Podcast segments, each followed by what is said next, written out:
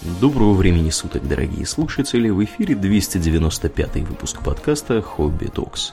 С вами его постоянные ведущие Думнин и Аурлиен. Спасибо, Думнин. Итак, от темы преступников-идиотов мы переходим к теме более такой эпической и масштабной и не менее географически распределенной по нашей планете, как предыдущая тема. О чем мы, Думнин, сегодня будем говорить? Мы поговорим про всякое легендарное, волшебное оружие, которое принадлежало героям, Богам. королям, Богам, да, да. местами, когда героям-богам Мгм. или королям-богам. Или королям-героям Да, во всех ну, возможных комбинациях.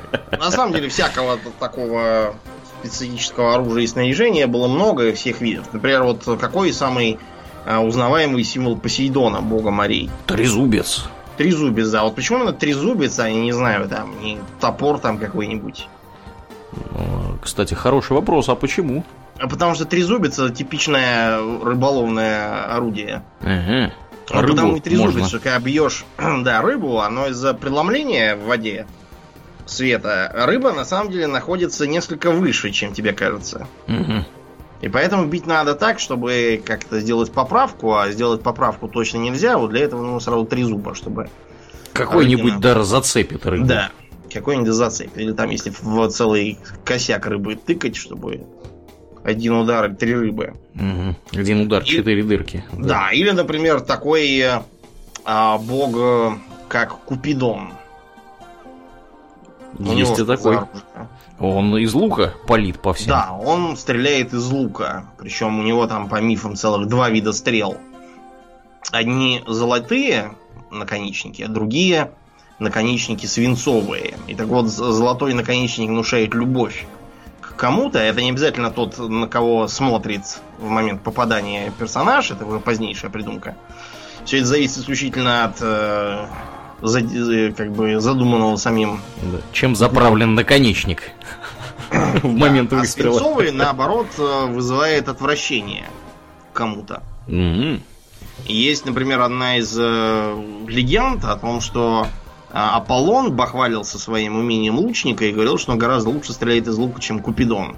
Купидон сказал, ах, значит, лучше. Э, Выстрелил в него золотой э, стрелой, внушив ему э, любовь к Дафне, нимфе. Мгм. Вот, а в нее в саму, наоборот, свинцовый, внушив ей полное равнодушие к этому Аполлону, и в итоге, в общем, а, она, устав от его приставаний, превратилась в лавровое дерево, и с тех пор лавр это священное дерево Аполлона. И как? Все получилось-то у них. И образ вот этот вот э, Купидона, он настолько живуч, что э, Купидонами французы называли наших башкир и калмыков. Хорошо стреляли свинцом? За то, что те использовали луки, а не огнестрельное оружие. Ага. Это поначалу, да, французам казалось очень смешным, Это- потом, правда, оказалось, что смешного тут совсем ничего нет, и есть только очень грустное. Веселого ничего. Это во время войны 12 года? Да. Надо да, понимать. Конечно. Какие они были лихие. Потом прослезились. Да. Потом это не обязательно было что-то наступательное. Это могло быть и чисто оборонительное оружие. Например, вот у а, Афины Паллады у нее есть эгида. Щит, да. Да, про этот щит там разные легенды. Одни, что его сковал для нее специально Гефест и циклопы. А Другие, например, говорили о том, что во время гигантомахи она содрала шкуру с какого-то из убитых гигантов и натянула ее на щит, и таким образом получилась эта самая эгида. Мгм. Короче, суть в том, что эгида совершенно непробиваема, отвращает там все, что можно, и ее можно одалживать разным героям, что она и делала невозбранно. Мгм. Предположительно сделан из вибраниума. Видимо, да, Капитан Америки. А, Слово, опять же, привязалось к современному языку, потому что когда мы говорим, что что-то происходит под эгидой, допустим, ООН, это означает, что, в общем, ООН оказывает покровительство некоему, Да. некой затее и, вероятно, дает на это деньги. Ну, соответственно, у американской военщины имеется система такая, IGES, которая следит, по-моему, да, за ракетами и всяким таким. Типа, да, для, для обороны. Мгм. Да, так что вообще всевозможные волшебные или там, по крайней мере, легендарные мечи, имеющие какие-нибудь там особые качества, это непременный спутник героев, э, всяких там королей истинных. Мгм. Это зачастую является признаком их, собственно, королевского достоинства. Да, Какие-нибудь нарсили, да, и прочие. Ну, Например, да. Вот э, один, например, из самых э, старых, видимо, по крайней мере, в Европе и в европейском фольклоре, идея о том, что кто вытащит некий меч, тот именно и есть э, великий герой, там, или король, или еще там кто-то. Ну, в общем. Т- тому он по праву принадлежит на каком-то основании, не обязательно именно претензии на власть. Это легенда о мече под названием Грам. Буквально Гра. означает гнев. Мгм. Вообще надо, самый- надо сказать, что мы сегодня про мечи много будем разговаривать, потому что Так это, получилось. да, на самом деле довольно распространенное оружие. Ну, в общем-то. э, То есть да. можно, конечно, и разного другого интересного найти. Довольно много копий, они у нас сегодня тоже будут. Мгм. А вот э, периодически попадаются луки всякие. А, э, иногда бывают, например, э, посохи или жезлы, особенно их много в э, индийской мифологии почему-то. Мгм. Ну, где использовались более активно, там Да. и много. А, Топоры, молоты. Топоры, да, например, э, топор у э, майянского бога Чаака. Это такой типичный бог громовержец, и не случайно у него именно топор. Вообще именно с топорами громовержцы часто ассоциировались. У Перуна, например, тоже не молот, как у Тора, а именно топор. Мгм. Мгм. Вот, или, например, у Гефеста у него тоже был лабрис. А, не простой топор, а вот такой вот церемониальный с двумя, э, с двумя там, лезвиями в обе стороны. И считается, что а, именно с помощью такого лабриса Гефест извлек из э, Зевса его дочь Афину. Дал ему по черепу, чтобы голова раскололась. и Афина вышла. Череп потом зарос, видимо. Вероятно, да. То есть всякое бывало. Или, например, даже э, бывали такие как бы дротики волшебные в легендах. Э, Вот. э, даже не то, что дротики, а пуля для прощи.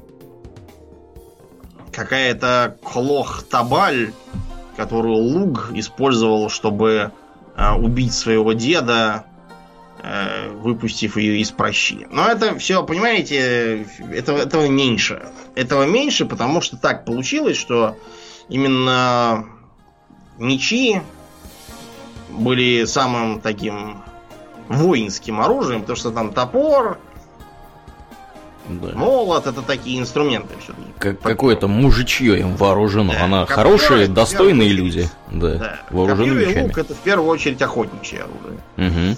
Вот, а меч это именно воинский инструмент, которым ничего другого делать нельзя. Дрова им колоть не получится, траву косить тоже не выйдет. Да. Ну вот. А вот, кстати, если какие-нибудь, мне интересно, вдруг стало боевые косы э, легендарные, потому что периодически в, виде- не знаю. в видеоиграх э, кого-нибудь с косой изображают, каких-нибудь там, я не знаю, начиная от каких-нибудь мужиков, заканчивая какой-нибудь нежитью. С косой изображали э, Хроноса, бога времени Мгм. античного. И с косой же изображали чуть позже, уже в средние века, во-первых, смерть, как мрачного жнеца. Да. А во-вторых, э, такую фигуру, как время. Время тоже с который косой. обычно выглядел, да, как старец, у которого в одной руке э, песочные часы, а в другой коса. Так Хм. сказать, don't fear the reaper. Но вот так, чтобы всякие легендарные герои именно кого-то истребляли, такого нет, не бывает. Гораздо более типичным для героев является наличие каких-нибудь доспехов или шлемов, например. Мгм. Вот это да, это чаще бывает. А так в основном все по большей части мечи. А, Меч встречается, например, в нашей русской былинной литературе в виде меча кладенца. И даже вон в английскую Википедию пролезла статья Кладенец Sword.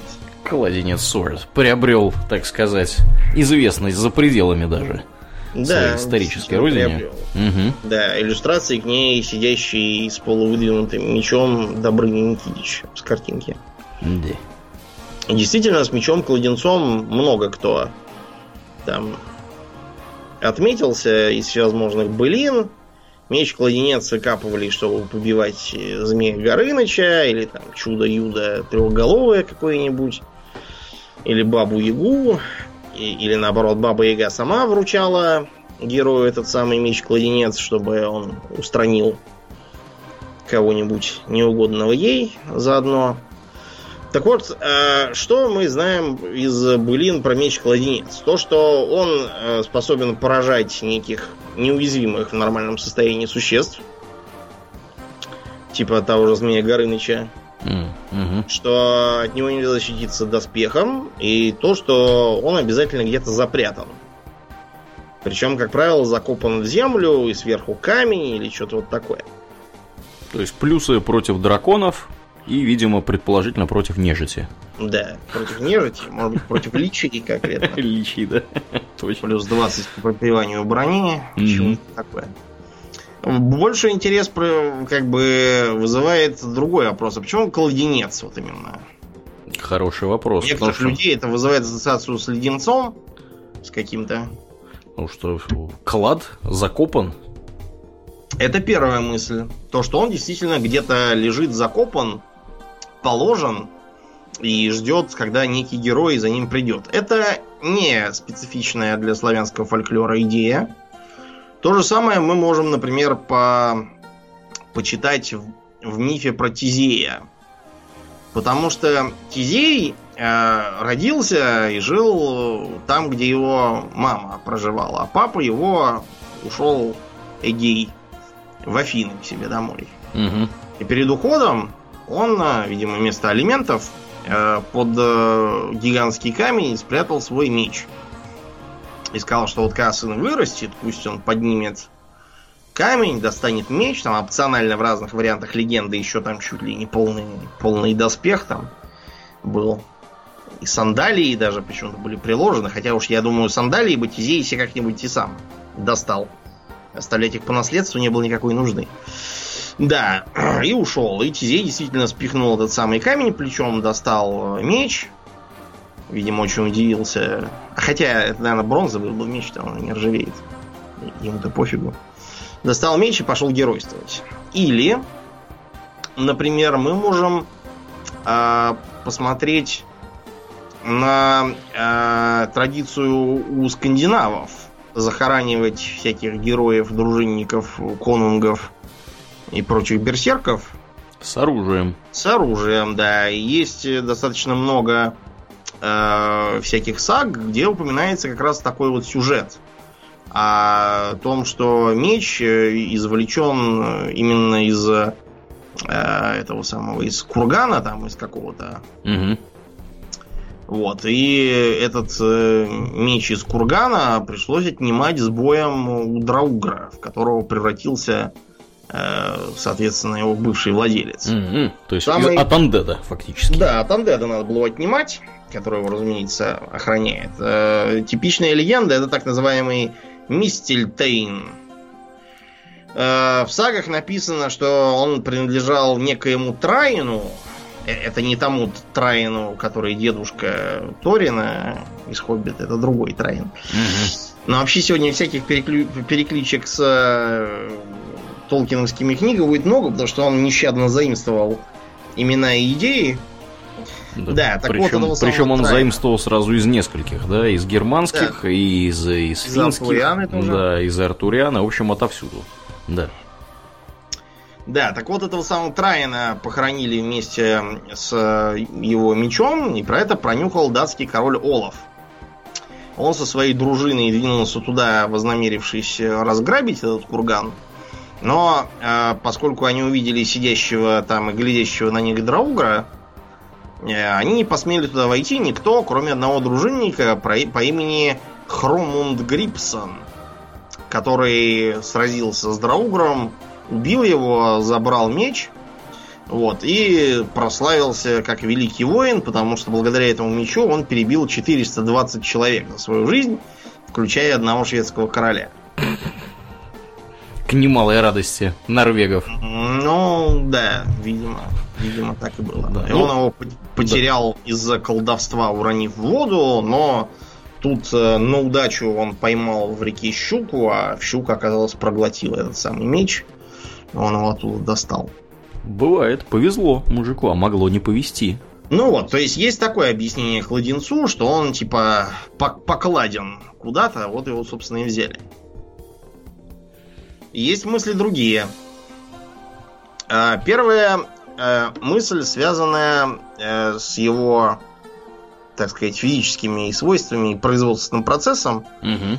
при изготовлении, напоминает нам, что примитивное изготовление железных криц. Криц это такое, такой кусок как бы железа, э, получаемый в, при прогорании измельченной руды с углем в сыродутной печи. Одноразовый такой примитивный. Угу. Вот. И э, он содержит в себе действительно железо, углерод и еще кучу всякой вредной дрени. То есть фактически стальной. Нет, ну, подожди еще до остального. Значит, крицы очищали по-разному. Самое простое, это, разумеется, динамической перегрузкой, то есть много-много колотить ее молотом. Mm-hmm. Mm-hmm. А бывало так, что из-за примеси это было невозможно, потом получалось дрянь, его клали на некоторое время, до года там или даже дольше, в ручей. Mm. За это время просто вредные примеси успевали все окислиться, а железа еще нет. То есть теоретически это может быть отсылка к тому, что это особо высококачественное железо. Вариант номер два, тоже относящийся к технологии. Дело в том, что слово «уклад» означало примитивную сталь угу, угу. В, те, в те годы. И теоретически это может э, свидетельствовать о том, что он не из мягкого железа, а сделан по прогрессивной по тем временам технологии. Может быть, это и так, и как бы меч у колоденец у как-то отвалилось, вот, и получился колоденец. Ну и, наконец, есть еще одна более экстравагантная теория о том, что э, теоретически это могло быть э, пере, перевранным э, названием меча Кларент э, или Кларенца, потому что это была итальянская перепевка, которая к нам попала, про Баву Королевича. Был такой популярный лубок угу. у нас со средних веков вплоть до 20 века. Он про Баву Королевича. На самом деле это действительно перевранная итальянская байка про некоего Боова Д'Антона, которая в свою очередь перевранная французская байка про кого-то там другого. Ну вот, и туда доехал действительно через третьи руки меч Кларет, который вообще-то, судя по всему, из Артурианы. Да. Ну, тут разные есть, э, я вот смотрю, э, варианты произношения. Вот тот, который ты произнес, Клоренса, это, собственно, близкий достаточно к нашему кладенцу, а изначально-то, я так понимаю, что-то вроде Чиаренца. Чиаренца, да. Вот, что как бы чуть менее похоже. Вот, означает, кстати, блеск сияния в переводе mm-hmm. с итальянского видим. Да, да, да. Ну, не будем забывать, что еще же был, был латинское слово гладиус, которое, если да. вы на согласные посмотрите, тоже в общих чертах напоминает. Вот. И э, совсем уж э, фантастическими, на мой взгляд, ну, по крайней мере, в интернете об этом пишут, э, может быть связь с староирландским клайдеб, что означает фактически меч, вот, или валийским кледив, Э, что тоже на самом деле означает меч. Вот. Далековато. Далековато, конечно, да, далековато. Если только, конечно, это не из тех каких-то там, не знаю, примордиальных времен, когда славяне жили с кельтами где-нибудь э, бок о бок, и у них позаимствовали это слово. Ну, мне кажется, это очень притянуто за уши. Да. Скажем прямо. Да как там действительно притянут. Ну, в общем, непонятно ничего с кладенцом. Есть еще один э, интересный такой славянский меч, угу. который, кстати, реально существует, уже легендарный. Это польский меч Щербец. Щербец или Щербец? Да. Ну, по-польски Щербец. Щербец. По-русски, наверное, Щербец будет, да. Ну, черт его знает. И что с ним? Значит, считается, что это якобы меч самого Болеслава Храброго, который ходил два раза в походы на Киев, и один раз даже до него дошел. Вот, и якобы ударил им по золотым воротам Киева. Есть даже картина Яна Матейко, где победоносный э, с мечом в руке этим самым Болеслав въезжает в золотые ворота Киева. Подлые русские ему кланяются. Да, ну, на самом деле вся эта легенда, она э, не совпадает просто с временем появления там золотых ворот.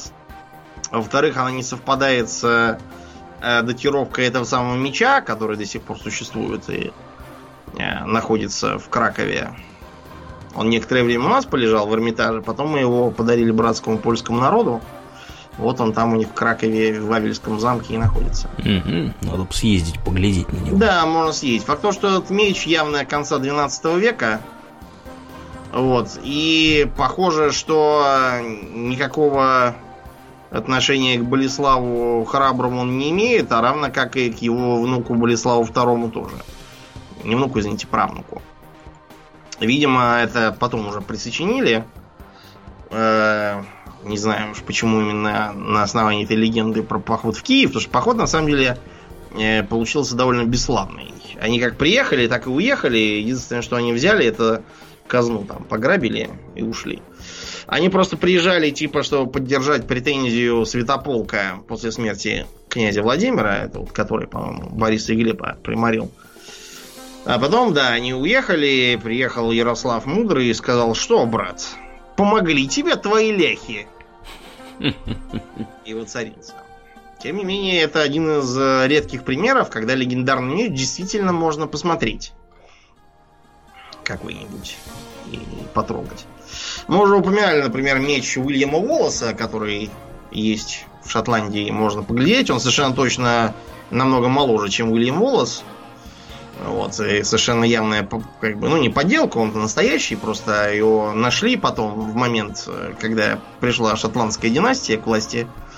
Надо было срочно найти какой-нибудь артефакт шотландский. Вот и подобрали.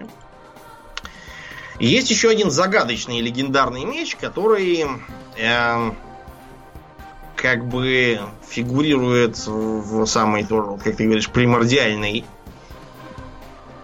э, мифологии, тем не менее не очень понятно, как он туда попал. Это Потому что же? это э, огненный меч, который закрывал вход в рай. Mm. Сразу после изгнания оттуда Адама и Евы.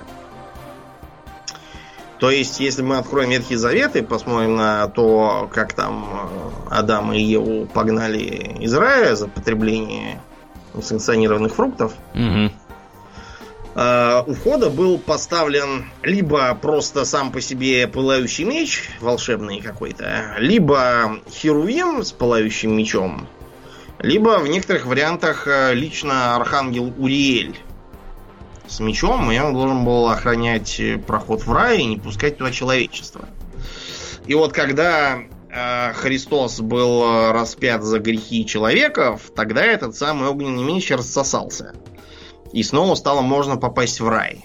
Mm-hmm. есть, вот, вот это как бы об, объясняет. Это То правда есть, чисто. А, до этого туда не пускали фактически. До этого только в Шеол можно было попасть. А это что такое? Шеол это такой. Чистилище? Да это такой, знаешь, плохой загробный мир, где ничего нету, уныло, темно, ага. дует и делать нечего. Понятно. Неприглядная такой картина какая-то. линк, да. Э, это было так, что идея того, что можно попасть в рай благодаря тому, что Мессия совершил самопожертвование, выглядело очень свежо и привлекательно. Да, это очень любезно с его стороны, надо сказать. Да. Угу. Правда, это такая православная трактовка. Я не знаю, что об этом думают католики и протестанты. Надо их спросить при случае будет. У меня тут они да. богато представлены. Да, поинтересуйся, если не знаю.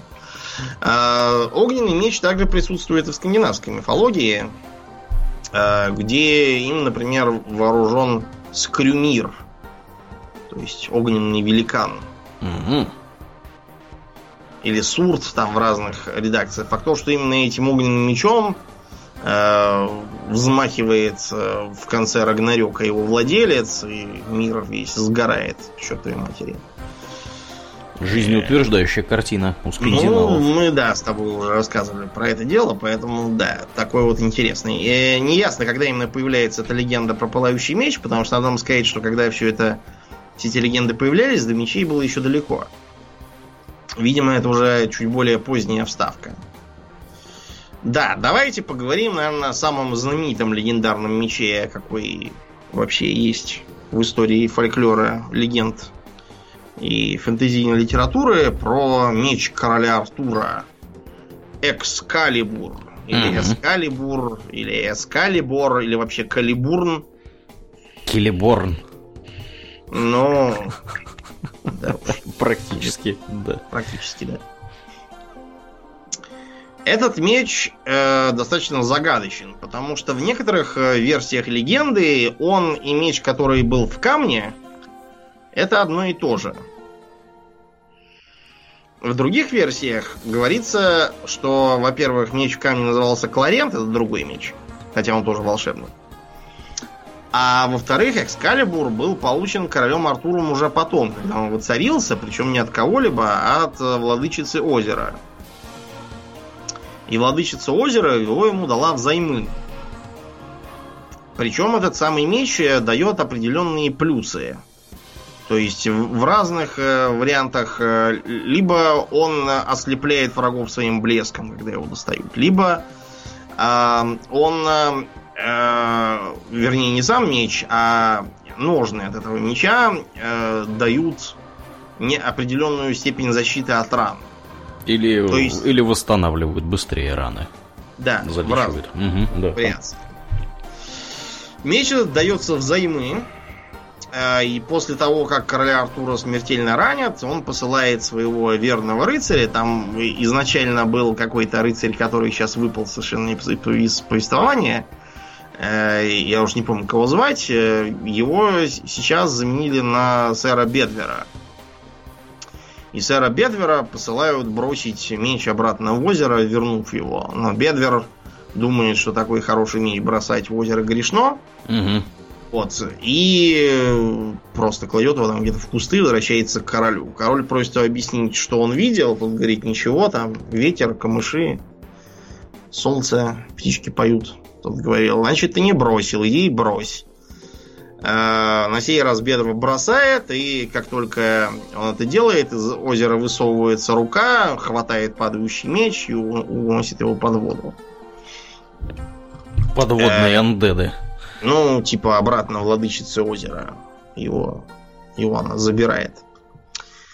Что нам говорит вот этот вот архетип? Во-первых, идея того, что надо откуда-то мечи доставать Мгм. Из какого-то твердого предмета и сделать это под силу только какому-то особому герою, это, опять же, э, распространенная у, скандинавов тоже легенда про меч Грам.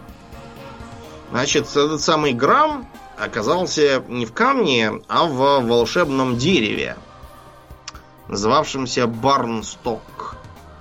Это самое дерево Барнсток росло э, в центре пиршественного зала. Вот. э, Зала, принадлежавшему королю Сигейру. Ну, то есть, про- попросту говоря, зал был построен вокруг этого дерева. Мгм. Не знаю зачем, конечно, но зачем-то. И вот приходит на пир, который устраивает король Сигейра, на котором присутствует Сигмунд, некий мужик, э, вот, э, и втыкает замечательный меч в дерево и говорит, что кто его достанет, тот э, будет очень счастлив, потому что этот меч достанется ему в подарок от меня, а лучшего меча у него никогда не было и не будет. И он уходит, э, напоследок подмигнув своим единственным глазом. Так что понятно, кто это, Да, как толсто намекают, да. Да, кто бы это мог быть. на то, что это никто иной, как Один. Мгм.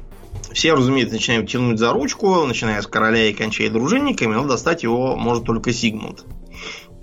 А король, позавидовав ему, просит его продать, но Сигмунд отказывается, начинается заварушка, там все друг друга убивают. А Сигмунд временно теряет меч, но возвращается к нему, и он с его помощью мстит королю. за свою поубитую семью. Вот, и в итоге этот э, меч э, во время последнего боя Сигмунда э, ломается по воле Одина, который его дал, напополам. И эти обломки укрываются вдовой Сигмунда для того, чтобы потом можно было их перековать, когда подрастет их сын Сигурд. Вот, и Сигурд э, при, привлекает э, к делу перековки видного специалиста, э, гнома Регина, который его учил там всякому. И в том числе натравил его на дракона Фафнера. И просит дракона этого убить, на что Сигурд говорит, что легко, только сделай мне меч. Реген выковывает ему из половинок меч, очень хороший, но Сигурд говорит, что это очень плохой какой-то меч и э, разбивает его об наковальню. Э, Реген делает второй меч, и тот тоже разбивается об наковальню. И только третий меч э, делается именно из тех самых тру половинок, они неизвестно там из чего. И только этот тру меч рассекает сам наковальню пополам, вместо того, чтобы разбиться от нее. Вот. Ну и Сигурд после этого идет там всех убивать, и в том числе, да, и дракона тоже убивает и погружает по плечи меч и свои руки в брюхо Фафнира. Кончается тем, что э, его э, кладут между Сигурдом и Брунгильдой, вот, э, когда их обоих сжигают на погребальном костре, чтобы, типа, символизировать. После этого все, меч исчезает. То есть, видите, вот эта вот идея того, что меч надо откуда-то вытаскивать, а просто так, абы кому он не дастся, угу. да, она есть уже у э, этих самых, у скандинавов. Да. Ну и кроме того, вторая часть, что меч на время выдается. Да. Для выполнения какого-нибудь квеста, задания или какой-нибудь там, я не знаю, миссии важной. Интересно также так. в этом разрезе то, что э, помнишь, был гном Балин? Был такой, да. Да, его брательник Двалин. Так вот, Балин взят, что интересно, из Артурианы. Угу. Балином там звали одного рыцаря короля Артура, легендарного. Это довольно поздняя такая фигура, появляющаяся примерно в ту же эпоху, что и Ланселот, Галахат и вот эти вот все. Так вот, а, Балин интересен чем? Тем, что э, он тоже страдает от э, всяких странных мечей, ему они приносят одни неприятности. А, сам Балин в начале своей легенды сидит на киче у Артура за то, что он а, убил в каком-то там поединке, что ли, родственника Артурова и был посажен на 6 месяцев под арест. Как-то они там это лояльно относятся к убийцам родственников-то, я смотрю. Всего на 6 ну, месяцев. Как-то, да. Такой был закон. Не строгий. И тут ко двору прибывает некая прекрасная дама, посланная из Авалона. И она, значит, э, сбрасывает свою, свой плащ там и покрывало, и видно, что она припоясана мечом. Ей говорят, что вы, собственно, с мечом-то ходите попусту, все равно же пользоваться не умеете. Уважаемая. Да, да, а она говорит, что это меч волшебный, и она как бы проклята его носить, пока его не сможет извлечь из ножен э, истинно доблестный рыцарь. И тут все такие, ну-ка, ну-ка. Да, все начали извлекать из ножен, там ничего ни у кого не выходило. И тут только выпущенный как раз из заточения Балин говорит, дайте мне попробовать, и достает меч. Внезапно, хотя, казалось бы, только что из тюрьмы вышел. И подишь ты. Угу. И говорит э, Балину, отдавай меч обратно теперь, и я пошла. Балин говорит, такой хороший меч, не-не-не, я взял его как трофей, так что я оставлю у себя. А дама говорит, ты не понял, мне не меча жалко, мне тебя, дурака, жалко. Потому что этот меч особый, им владеть абы кому нельзя, и ничего хорошего он тебе не принесет. А Балин все равно отказывается, и дама уходит, напоследок опечаленно сказав, что этим мечом Балин, во-первых, убьет э, своего лучшего друга, а во-вторых, сам себя тоже погубит в итоге. Тут, э, через некоторое время после этого, когда Балин только освоился немножко на свободе, э, прибывает владычица озера сама, собственной персоной. Ей чего надо? Она по какой-то причине говорит, что э, ей необходима голова этого самого Балина. Неплохо. Да, потому что она там почему-то почему-то на него обозлена. Вот. И король Артур говорит, да как так-то, что не могу же я головами своих рыцарей расплачиваться. Ценные кадры тратить на ваши да. прихоти. А владычица озера говорит, что, э, во-первых, Балин э, убил ее брата, якобы, когда он только успел, непонятно. Угу. А во-вторых, э, эта самая дама, которой он помог, вызвала смерть ее папы, Короче, что-то там какое-то индийское кино. Я подозреваю, что это просто совмещение двух э, разных легенд. И в одной он делал то, а в другой она просто хотела отомстить даме, а Балин ей помог, и она из этого обозлилась на Балина. И э, Балин, решив не дожидаться, пока тут пройдут переговоры на тему того, казнить его или нет, вот, э, он берет и отрубает голову этой самой владычицы озера,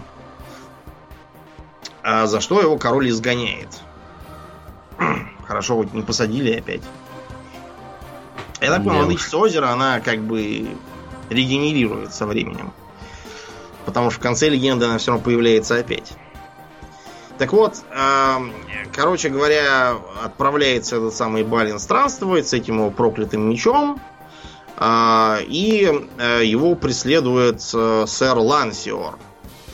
А, который хочет э, исправить проблему, навлеченную на короля Артура, что при его дворе убивают посетительниц, отрубают им головы, он преследует Балина, вызывает его на бой.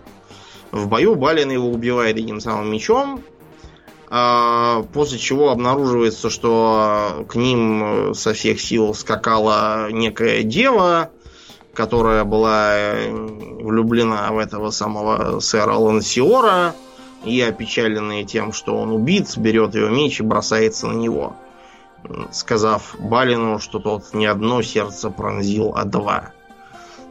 В охренении Балин едет дальше, вот, и э, э, встречает своего брата.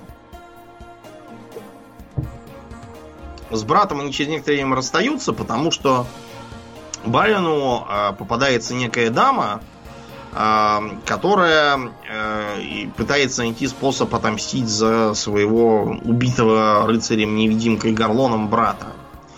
Они ищут этого самого Горлона, находят его в э, замке, вот, и э, там проходит некое празднование. Эм, празднованием руководит король Пелес или Пелом. Там по-разному в разных местах. Э, на Перу Балин внезапно убивает Гарлана, чтобы тот не успел стать невидимым, за что на него ополчается хозяин заведения и пытается его убить. Э, ему удается выбить у него из руки меч. Так что Балин бежит по коридорам, пытаясь найти себе какое-нибудь оружие, и вдруг находит некую комнату, у которой на двери нарисована чашка. И он вбегает туда и видит там какое-то странное копье, которое висит вниз острием, при этом э, его ничто не поддерживает, оно просто так в воздухе висит, немножко покачиваясь в невесомости, как будто. И, несмотря на то, что некий трубный глаз приказывает Балину не трогать копье и убираться вон из комнаты, Балин, преследуемый вооруженным королем Пелесом, хватает копье и ударяет его в бок. Король падает, но не от удара, а от того, что вообще весь замок начинает заваливаться на бок. Очнувшись, э, Балин обнаруживает над собой Мерлина. Мерлин э, говорит, что замок развалился как раз из-за того, что он взялся за копье, потому что это копье-то непростое тоже. Это копье судьбы, копье сотника Лонгина, Вот это поворот! Да, которым добили Иисуса Христа, умиравшего на кресте. И Балин его теперь осквернил, и так как это копье как бы давало ауру на плюс 20 к экономике и здравоохранению угу. в окрестностях, то своим деянием Балин отравил существование населению трех графств. И лучше ему там больше не появляться никогда. Безобразие. Балин начинает искать даму из-за отмщения за брата, который он, собственно, туда приехал, но Мерлин показывает на то, что она лежит погребенная под обломками и давно мертвая. В общем, Балин отправляется дальше. Везде полный дестрой, все разорено, разорено, все, все гниет на корню. Все его ругают и швыряют у него гнилыми яблоками. Да, и э, он э, обнаруживает замок, э, где его призывают сразиться с хозяином.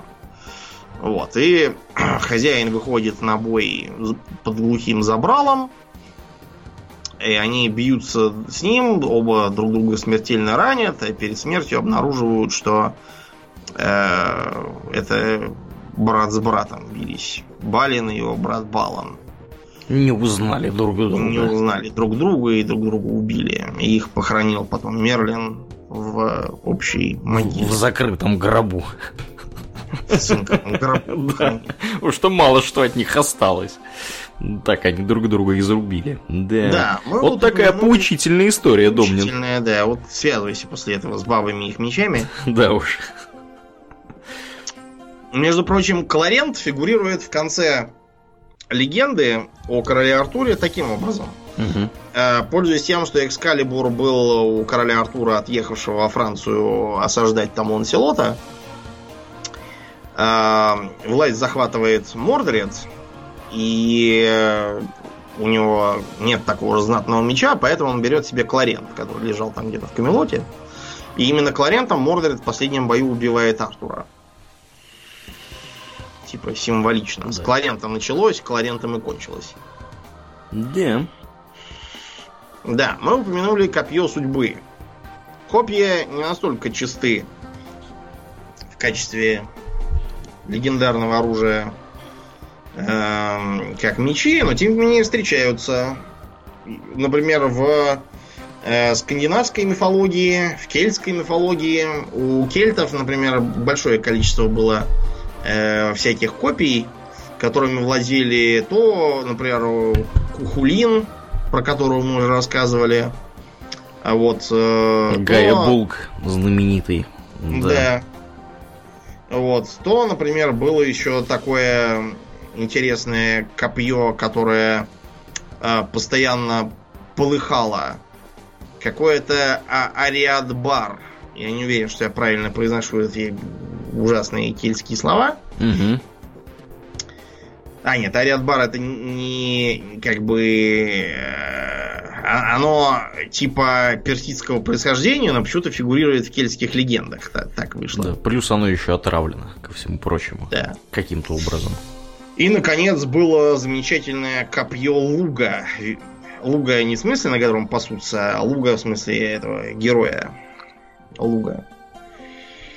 Так вот, этим копьем даже не нужно было владеть, потому что это было одушевленное живое копье, а, которое постоянно жаждало крови, и его обычно держали в усыпленном состоянии. А это как? А его нужно было в маковое молоко сунуть наконечником, а от этого погружалось в наркотический сон. Никого не убивало. Можно было, можно было в чехольчик убрать. Вот когда Э, когда начиналась битва, его из чехла доставали, и копье, издав ужасающий вопль, э, пылая огнем, неслось на противника и всех там просто истребляло само. Еще, еще удобное оружие. Ходит, э, еще более оно удобное тем, что ходят слухи, что оно умело возвращаться назад после броска. Mm-hmm. Прям копье как бумеранг. Копье бумеранг, да. То есть ты его кидаешь, оно так хоп, и у тебя уже опять в руке. Ты его кидаешь еще раз. В общем, очень удобно, да. Австралийские аборигены чернеют от зависти. Да, да. Похожее копье э, было у Одина, так называемый Гунгнир. Мгм. Копье, соответственно, сделано гномами. Естественно. Как и все, все остальное стоящее оружие. Да, все, все самое лучшее все делают гномы. Да, и, э, значит, э, с, копьем там у Одина вышла ссора с Локи, потому что Локи тоже пытался захавать себе это самое копье. Но в итоге оно стало атрибутом Одина, и когда Тор спрашивал, почему не решить вопрос Фенрира путем просто убиения его молотом, Мгм. один отвечал, что он и без молота мог справиться, поразив волка своим гунгниром. Но тут важен вопрос политический, а не просто тупого убиения. Да. Ну, что характерно, там целая история, как это копье появилось. Потому что не от хорошей жизни, собственно, Свартальвы стали его ковать. Вот. Началось все с того, что один веселый шутник отрезал у Сиф золотые волосы. Да. Вот. Э, Сив, естественно, не обрадовалась такому повороту событий, потому что она была там писаная красавица. Теперь, блин, по парикмахерским ходить. Да, ждать наращивать. Пока, пока отрастут, да, наращивать. В общем, отправили Тора ловить этого самого шутника. Э, Тот его поймал, э, чуть не переломал ему все кости, но Локи пообещал, говорит, ребята, ребята, все будет как в лучших домах Лондона и Парижа. Сейчас все сделаем, все будет починено назад.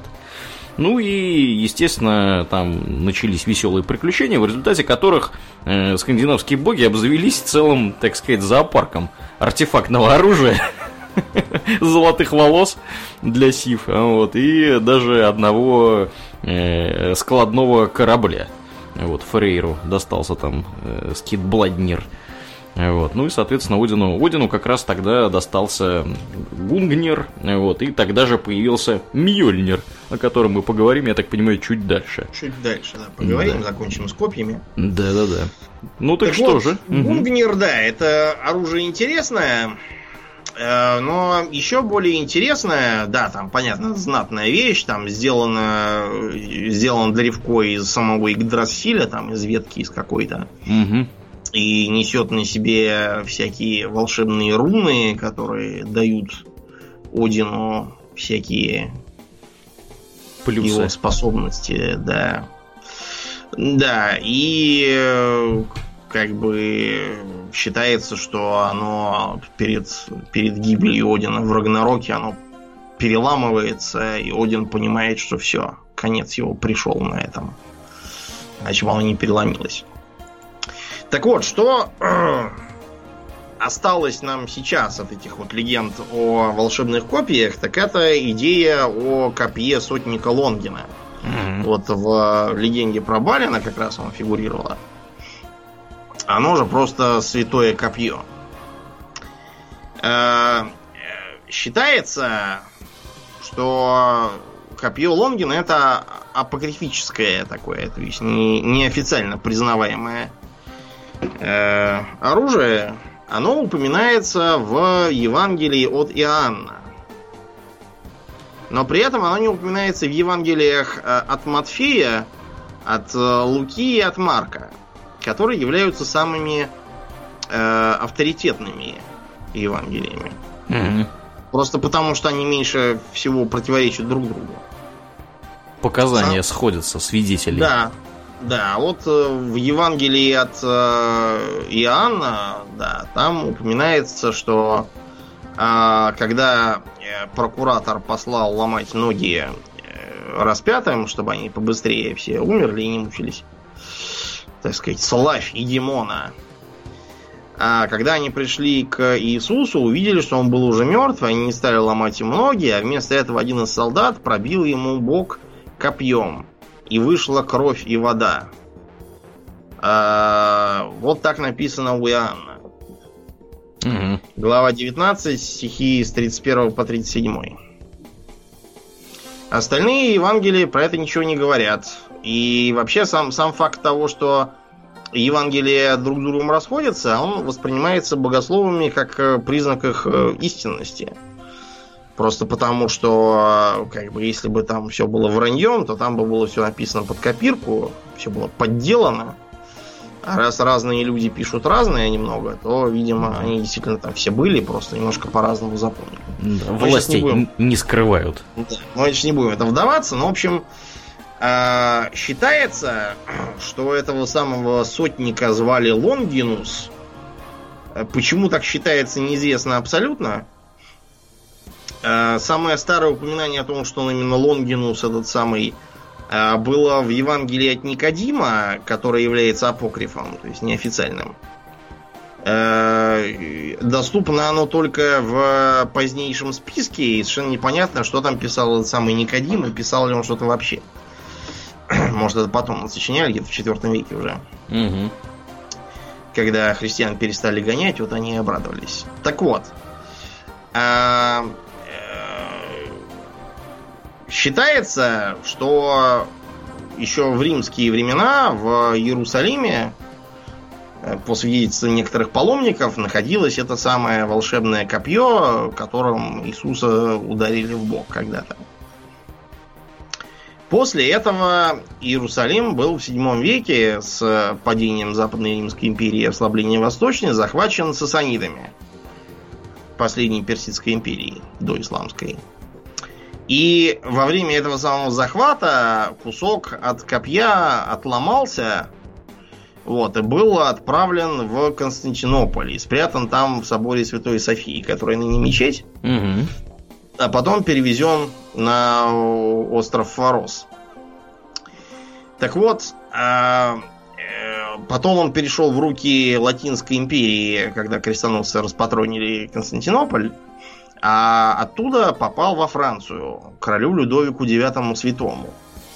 Ну и по после всех этих э, Притурбаций. пертурбаций, угу, да, да. оно во время Великой Французской революции пропало.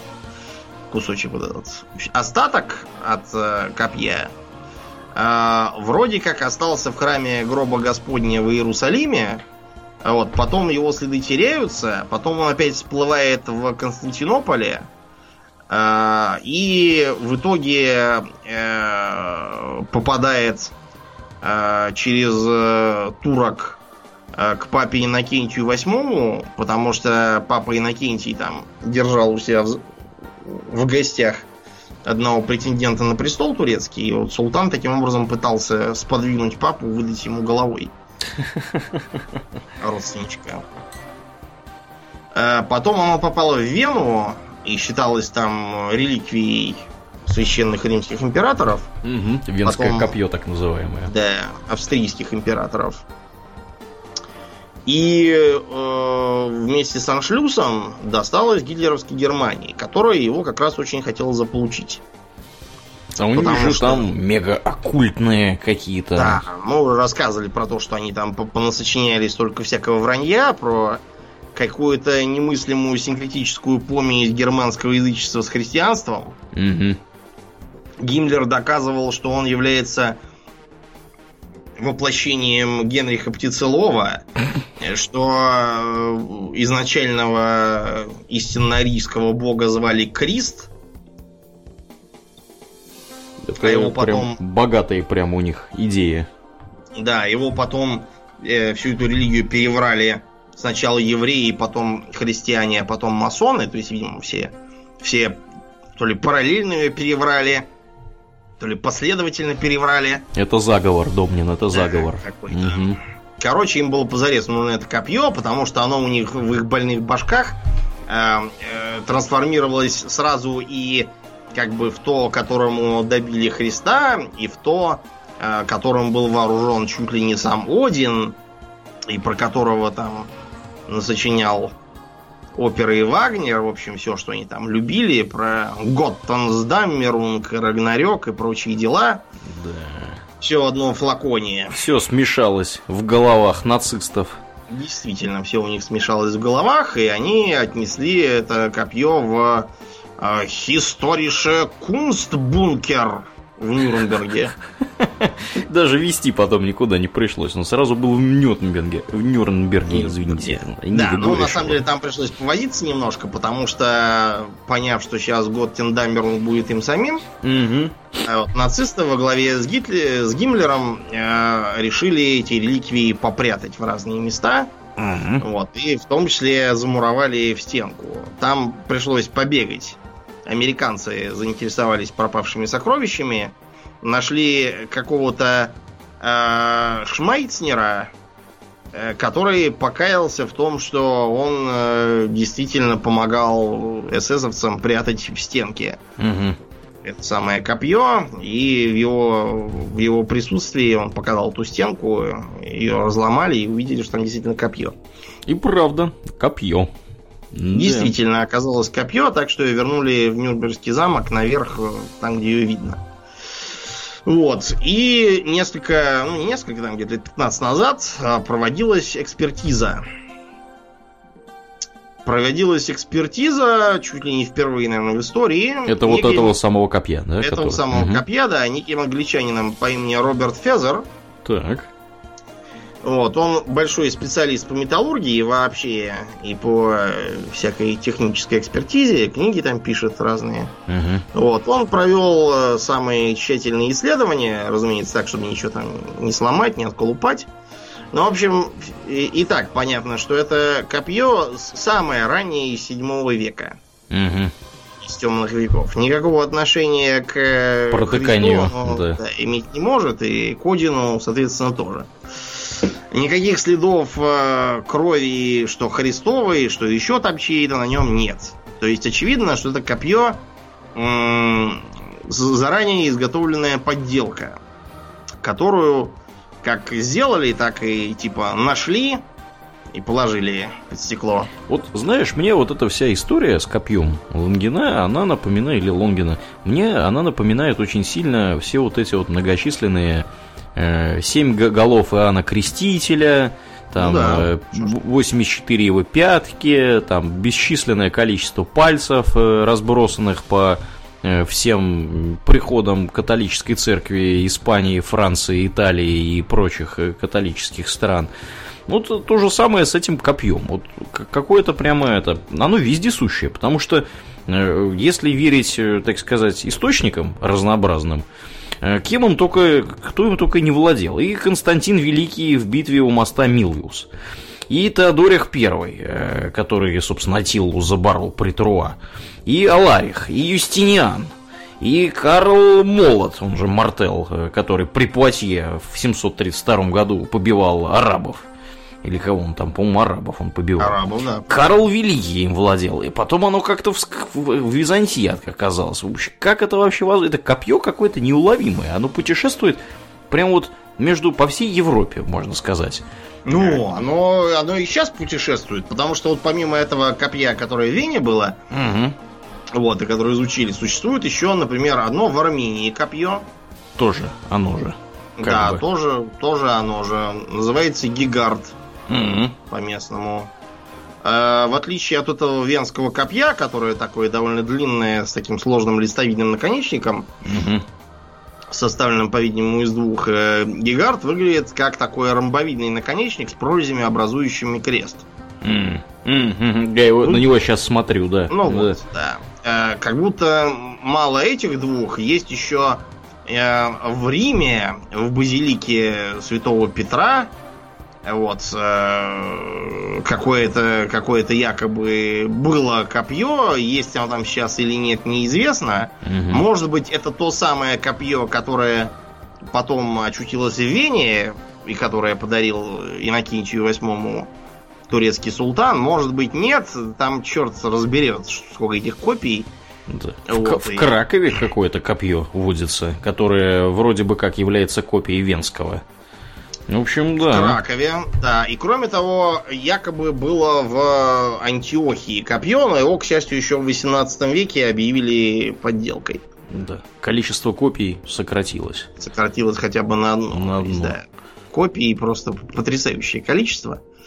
Да. Ну, вот, да, так вот бывает, знаете, с копиями. А с другой стороны, э, вот в истории Востока, мы сейчас в Азию давайте переместимся, там тоже есть два легендарных оружия, причем они явно когда-то действительно были, вот, но ни одно из двух сейчас увидеть нельзя по, по объективным причинам, я так подозреваю. Так. Первое, что нас интересует, Это э, вьетнамский меч Тхуан Тхен. Тхуан Тхен означает буквально воля неба. Мгм. Небо в данном случае персонифицированное. То есть божество такое верховное. Например, в вьетнамской сказке э, упоминается, что некий мальчик обозлился на небо за то, что он позволяет помещику его терроризировать. И он привлек внимание неба тем, что э, зас- заставил таскать лягушку игрушечный плуг. Вот, а лягушка это же родственница неба. Она квакает, когда дождь идет. И небо обозлилось и спустилось на землю и попало в западню, которую у него расставил мальчик. И он его не выпускал, пока небо не отдало ему временно свой меч, чтобы тот мог убить им своего помещика. Как, какой у него изощренный план был у этого мальчика. Да, нельзя было взять топор и размажить хозяину голову просто так, без помощи неба, я уж не знаю. Короче говоря, этот самый Тхуан Тхен, э, видимо, действительно существовал и, по-видимому, представлял собой такую э, такой меч, напоминающий нечто типа узкой катаны без э, цубы и с более длинной рукоятью. А Цуба это что? Гарда? Цуба это квадратная гарда, да Ага. катаны. Вот, потому что просто примерно в ту эпоху, когда жил Лилой, такие мечи действительно для кавалеристов делались. Слегка изогнутые, длинные, с э, узким од- однолезвийным клинком. Ну, в общем, чтобы с коня удобно было Да. рубить. Мгм. Да, можно было удобно рубить. Как сабля, почти. Примерно, да. Короче говоря, в 15 веке в Вьетнаме начался мятеж против оккупации Китайской империи Мин. Ее возглавлял некий Лелой. Это самую борьбу. Вот. И чтобы Лелою лучше воевалось, небо решило не спаслать ему волшебный меч. Причем чтобы Лилою не было слишком легко, небо не спаслало ему меч в разобранном состоянии. То есть э, оно сперва отправило э, клинок, который был выловлен рыбаком бедным. Рыбак вытаскивает сеть, думает, что там большая рыба, а там вместо этого какое-то железо кусок. Он его выкинул. Опять закинул сеть, опять там железо. Опять выкинул. В общем, как, как в этой сказке про то, что наши сени притащ... сети Мгм. притащили мертвеца. Как мертвеца? Опять мертвеца? Когда ж мы рыбу-то есть будем? Да, ну, в общем, тут э, рыбак понял, что если он не хочет есть железо, то надо, видимо, его поставить дома на полочку, после чего продолжать рыбную ловлю. И так случилось, что в его жилище заехал Лилой, проезжавший мимо по своим делам. И тут это лезвие засветилось, и Лилой понял, что это знак свыше, и взял его себе. Вскоре после этого Лилой обнаружил эм, э, на ветвях баньяна тоже свечение, похожее на то, каким светился клинок. И нашел там Эфес, убранный драгоценными камнями. Он прикрутил Эфес к клинку и увидел, что они точь-точь подходят. И вместе с этим мечом а, он стал побивать китайцев от партизанской тактики. Он перешел к активной, э, нападали смело на китайские лагеря и базы, всех там убивали и захватывали амбары с рисом. И в итоге в 1428 году, после 10 лет гражданской войны, Лелой короновался императором э, независимого Вьетнама. М-м. И через год, катаясь по озеру перед своим дворцом на корабле, э, Лелой обратил внимание, что со дна поднялась гигантская черепаха с золотым панцирем. И черепаха человеческим голосом сказала, что драконий король, живущий под водой, просит вернуть свой меч, который одалживал Лилою для борьбы с захватчиками. И Лилой, поняв, что если он оставит себе этот меч, то со временем сам превратится в дракона, чего ему не очень хотелось, все-таки человеком быть приятней. А, он с сожалением бросил меч черепахи, и та поймала его в рот и нырнула и исчезла где-то там в глубинах. С тех пор это озеро называется озеро возвращенного меча. Угу. Обратите внимание, скрылась. Да, угу. черепаха какая. На что обратить внимание? На то, что э, взятые взаимные мечи потом почему-то надо каждый раз кидать в озеро. Что Кстати, в Вьетнаме, да. что в Британии. Ну, э, как бы понятно, для чего это придумано. Это придумано для того, чтобы объяснить, а куда потом меч делся, и почему мы его не видим. Куда он делся? И делся куда-то. А куда проще всего его спрятать? Кинуть в озеро. Да. Потому что поди его там, поищи его там в этом озере. Фиг его там найдешь. Да. А, считается современными историками, что поскольку дело происходило в сравнительно недавнюю пору, все-таки 15 век, угу. хорошо задокументированные времена, видимо, какой-то меч действительно у него был, и, видимо, э, дело происходило так. Э, чтобы как-то легитимизировать себя, потому что он-то был как бы никто, какой-то просто партизанский вождь. Узурпатор власти. Да, Лилой сфабриковал, ну не сам, у него там был такой серый кардинал рядом с ним, вот, который ему помогал. И э, они сфабриковали легенду соответствующую о том, что как бы мандат неба-то у Лилоя угу. Вот. А, и, видимо, они просто сделали этот самый меч, там, спрятали на дереве рукоять, изобразили, что его там чего-то не спаслало небо, а после того, как все было сделано, меч стал не нужен, и более того, стал опасен, потому что люди будут спрашивать, а дайте посмотреть на волшебный меч. И они решили от него избавиться и действительно бросили его в пруд перед дворцом, сказав, что возвращают его обратно небу. Если, если бы он не, не, истлел там, поскольку он был железный, то, может быть, его и сейчас можно было бы найти в этом самом пруду. Какая история гладкая. Да, такая. Похожая история есть и в Японии. Дело в том, что у японского императора есть э, три регалии. Которые, собственно, так. делают его императором, я да. так понимаю. Угу. Это, э, во-первых, э, драгоценный камень. Я так понял, что это какая-то то ли нефрит, то ли еще чего-то, угу. то ли ешма какая-то. Не пойму. Э, который символизирует его добро, добро, добронравие, как бы. Добронравный император.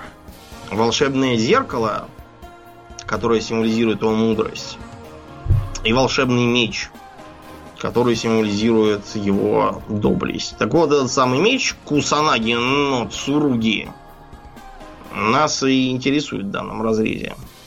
Считается, что этот замечательный меч принадлежал богу ветра, да, э, который этот самый бог по имени Сусано использовала, чтобы победить страшного многоглавого дракона, который терроризировал местных меньших богов Ками.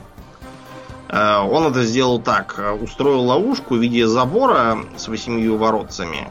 И за каждыми воротцами поставил по чану саке. И... Знал чертяка, чем заманивать. Да. И чудовище просунуло по голове в каждые воротца, чтобы хлебать саке. Э, бог ветра подождал, пока тот напьется, и быстренько пробежав, все восемь голов поотрубал.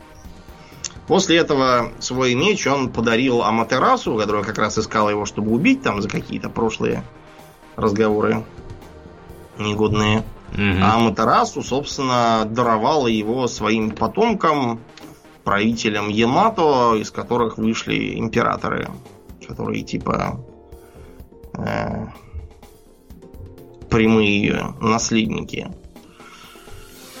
А, поскольку все это было давно, и Аматерасу сейчас не спросишь, э, совершенно ясен современный статус меча.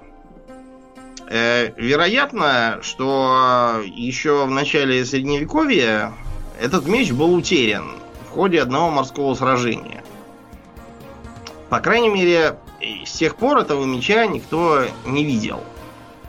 То есть э, он как бы объявлен синтоистской религией, он находится типа во владении э, верховных жрецов Синто, и они говорят, что типа мы не можем это показывать всем подряд, это все реликвии, регалии, не дадим. И в последний раз, когда его теоретически как бы должны были показывать, это во время вхождения ныне правящего императора Акихито на трон. Так, и что же? Показали? Нет, показали три каких-то коробки и сказали, что в коробках лежит, собственно, меч, зеркало и ешма. М-м. Было там что-то или не было, или может там просто мусор какой-нибудь положили для веса. Какие хитренькие. Абсолютно неизвестно, так что есть серьезное основание полагать, что Кусанаги но Цуруги давно уже нет на свете. Никакого. так что очень жаль. Пропотеряли все полимеры. Про, пропотеряли, да, все реликвии-то. Вот теперь японская империя сидит без реликвий. И последний, наверное, на сегодня замечательный меч. Это меч Зульфикар. Зульфикар. Да.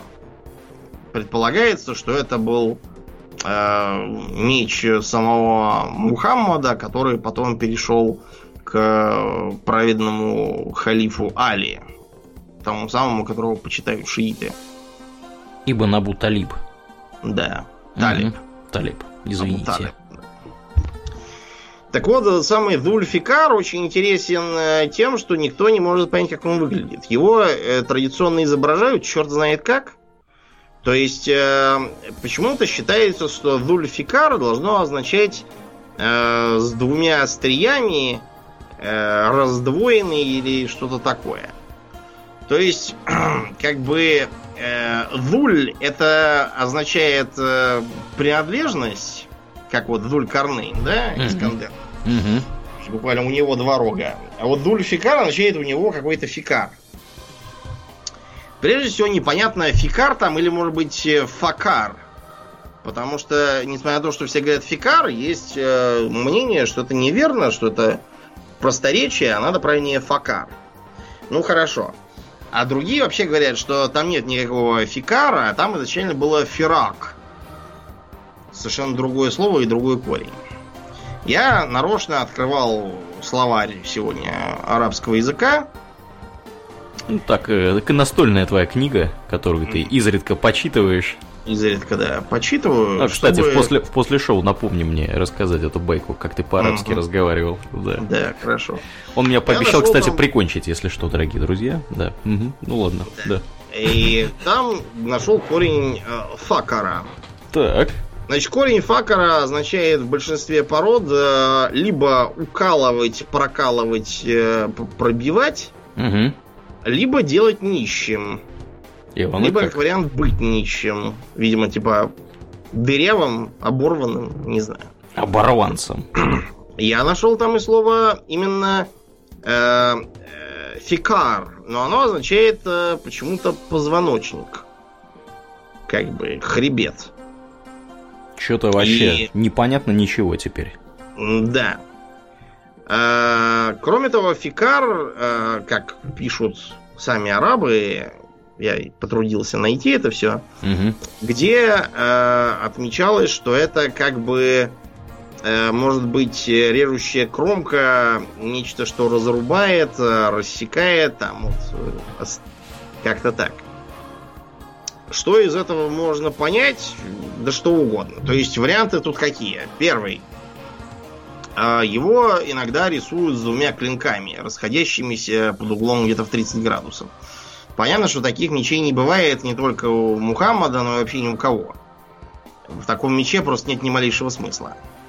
Вариант такой чуть более толковый. а, У него а, просто слегка раздвоенные в виде таких такой как бы вилки а, раздвоенное острие. Угу. В таком видео изображают, например, в виде традиционной сабли шамшира. А может это двухлопастной меч? Да, как, как в Neverwinter Nights. Да, да, да. Или в эти, у каких-нибудь джедаев темных, которые, ох, как любят рубить всех вот этими двуручными мечами. Да, да, да. А. А, скорее всего, ребята, все это чушь. А, вероятнее всего, Дульфикар обозначает просто обоюдоострый. Потому что, напоминаю, в эпоху Мухаммада, как и в эпоху крестовых походов, у арабов не было сабель никаких. Их не было ни у кого тогда.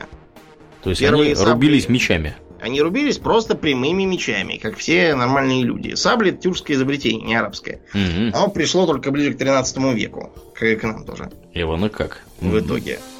Да. А вероятнее всего, вооружен Мухаммад был хорошим персидской работы мечом, обоюдоострым, прямым. И рубил им направо и налево. Вот и все.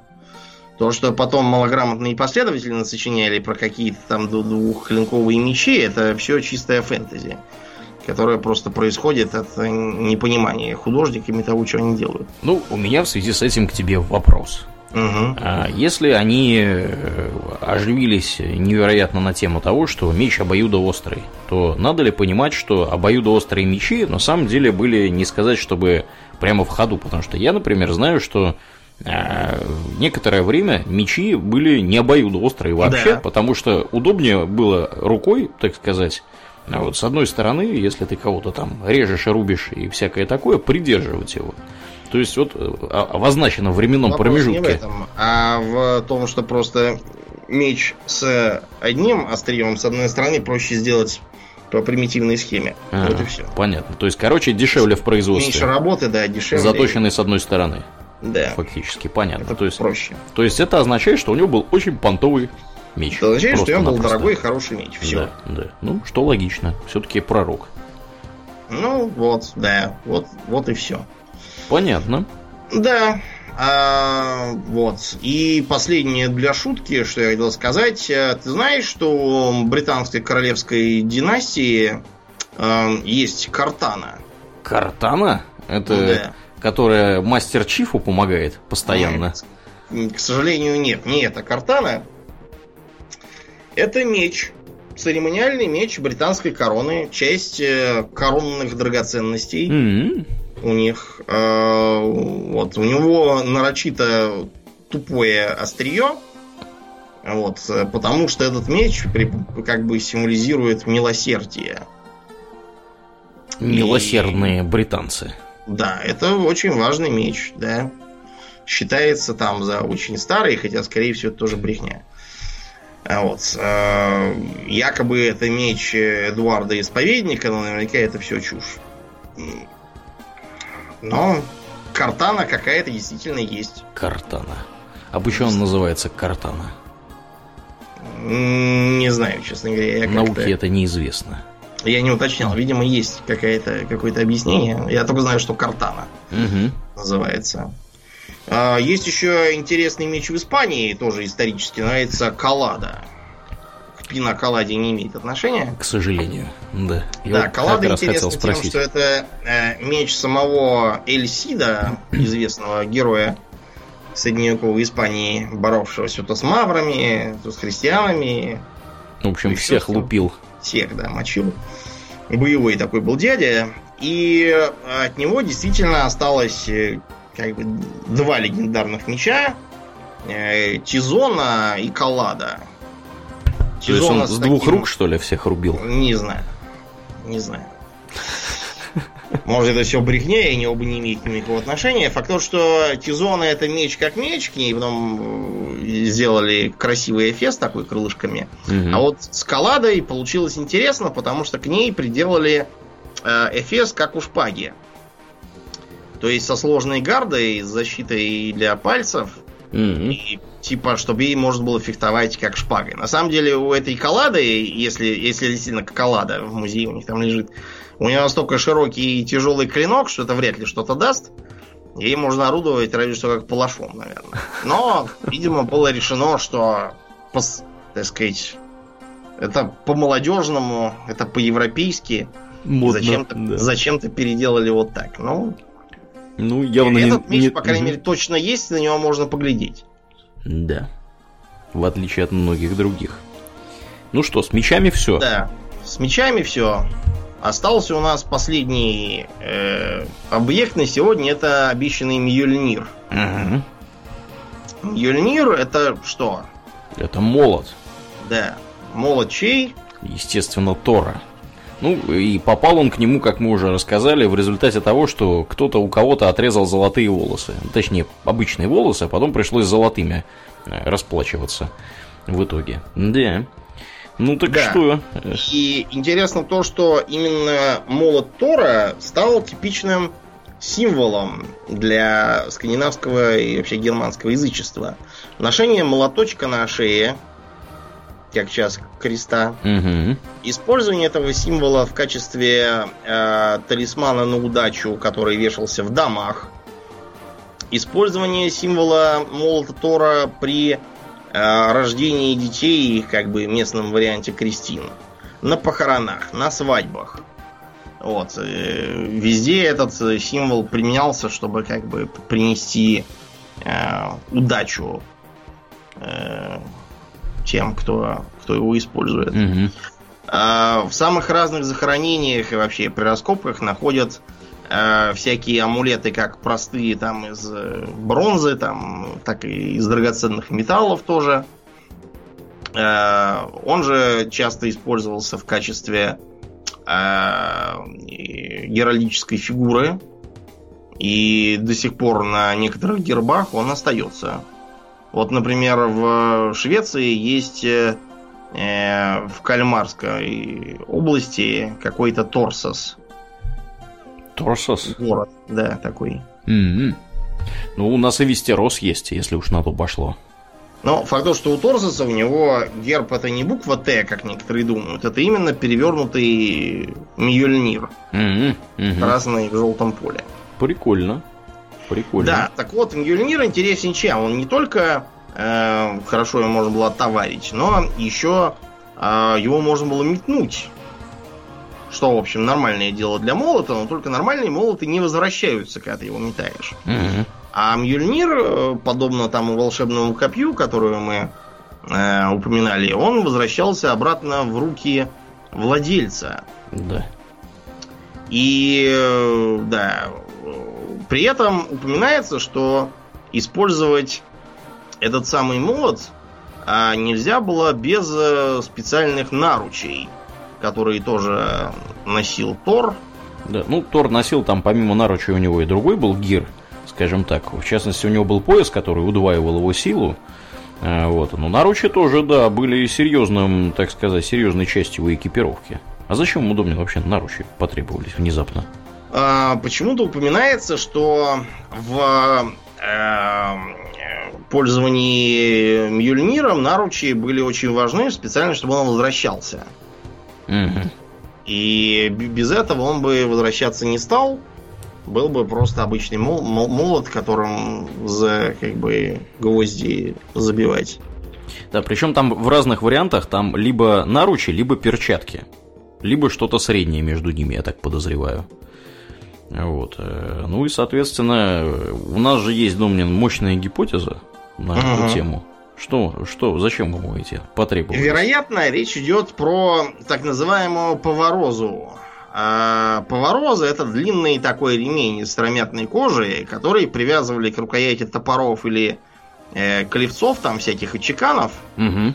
э, для того, чтобы их метнуть, после чего подтянуть обратно. Или, может быть, наоборот, подтянуться самому там по засевшему топору. Это, это уже, мне кажется, маловероятно.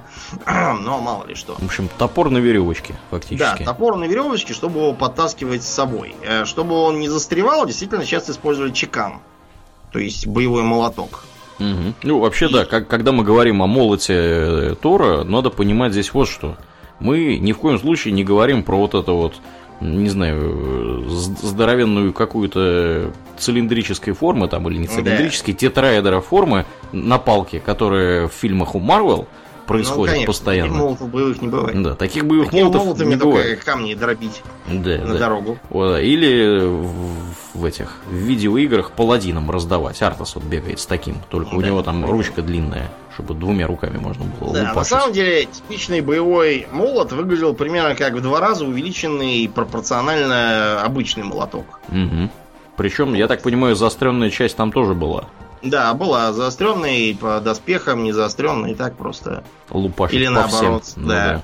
глухой там, чтобы не насмерть убить, заостренный, чтобы насмерть. Угу. Вот, и похожие образы есть и у э, славянского язычества, то есть у Перуна, например, у него топор Угу. боевой. А, А Перун это надо понимать, э, собственно, аналог Тора. Это, да, аналог Тора, и он же очень близок к э, балтскому Перкунасу, Угу. который тоже, я так понял, с топором. Да, и кроме того, у финно-угров есть э, такой вот э, бог Укко, он же Айо. Так вот, у этого Укко у него есть Укан Васара. Укан Васара это, собственно, боевой молот, которым он высекает гром Угу. и производит молнию. И действительно, финно-угорские язычники э, считается, что тогда носили молоточки на шее. Современные фи- финно-угорские хреноверы тоже так делают. Молодцы, Да. сказать. А, между прочим, есть э, э, идея о том, что Мьёлнир это слово такое очень коренное индоевропейское. И, например, э, считается, что э, слова молнии и молот, они не случайно русские похожи. Я не знаю, насколько это лингвистически оправдано, но такое мнение есть. Да, ну вот, например, в шведском языке слово «молн» — это облако. Угу. То есть это... Совпадение? Не думаю. Да, так что видите, как все глубоко. Мгм. Ну и на этой оптимистической ноте будем перетекать после шоу. Да, да. Ну что же, дорогие друзья, э, как обычно на этой неделе мы благодарим всех наших подписчиков э, у Дона Патреона. Особенно мы благодарны Роману Хамбибу- Хабибулину и комраду по имени Ампутатор 3000. Спасибо вам, ребята, за вашу посильную помощь. Страшное какое-то. Да. Нипу-ни. Я даже страшусь себе представить, как это должно выглядеть. Вот. Э, ну, Я чувствую, есть какое-то, знаешь, такое вот дружеское соревнование у наших подписчиков, когда они подписываются, они придумывают себе забавные имена. Потому что у нас там уже и Ктулху, и еще кто-то, в общем, целый пантеон скоро будет всякой нечисти. Вот теперь ампутатор завелся. А, Если вы не в курсе, что дает э, мощная подписка у Дона Патреона, мы вам сообщаем, что можно, во-первых, слушать после шоу, чаще всего, если вы там подписаны э, хотя бы на 2 доллара в месяц. А после шоу это 4 раза в месяц, между прочим, на минуточку так. Во-вторых, э, начиная там с определенного уровня финансовой помощи, можно слушать э, Хобби Токс Экстра в день выхода, которая, например, произошла в эту субботу, последняя самая. И о чем мы там, Домнин, разговаривали? Давай напомним. Мы А, разговаривали про мы про разговаривали? квартирный вопрос. А, да, мы разговаривали про квартирный вопрос, да, про дворников, Да. про ипотеку немножко. Про ипотеку, всякие дома мощные. В общем, Да, там вот, интересно. Приходите, вступайте в стройные ряды наших подписчиков. Ну и кроме того, в Дискорд можно попасть там же. Если вы слушаете нас в iTunes, пожалуйста, не поленитесь, найдите минутку оценить нас там. Это здорово помогает подкасту попасть в подкаст приемники к другим людям. Ну и мы приглашаем всех желающих, кто еще не в нашей группе ВКонтакте, приходите туда э, vk.com hobbytalks, у нас там тоже разное интересное происходит. Ну а на этом мы будем закругляться и переходить плавно в после шоу. Э, Я напоминаю, что вы слушали 295 выпуск подкаста Хобби Токс, и с вами были его постоянные и бессменные ведущие Домнин. И Аурелиан. Спасибо, Домнин. Всего хорошего, друзья. Пока.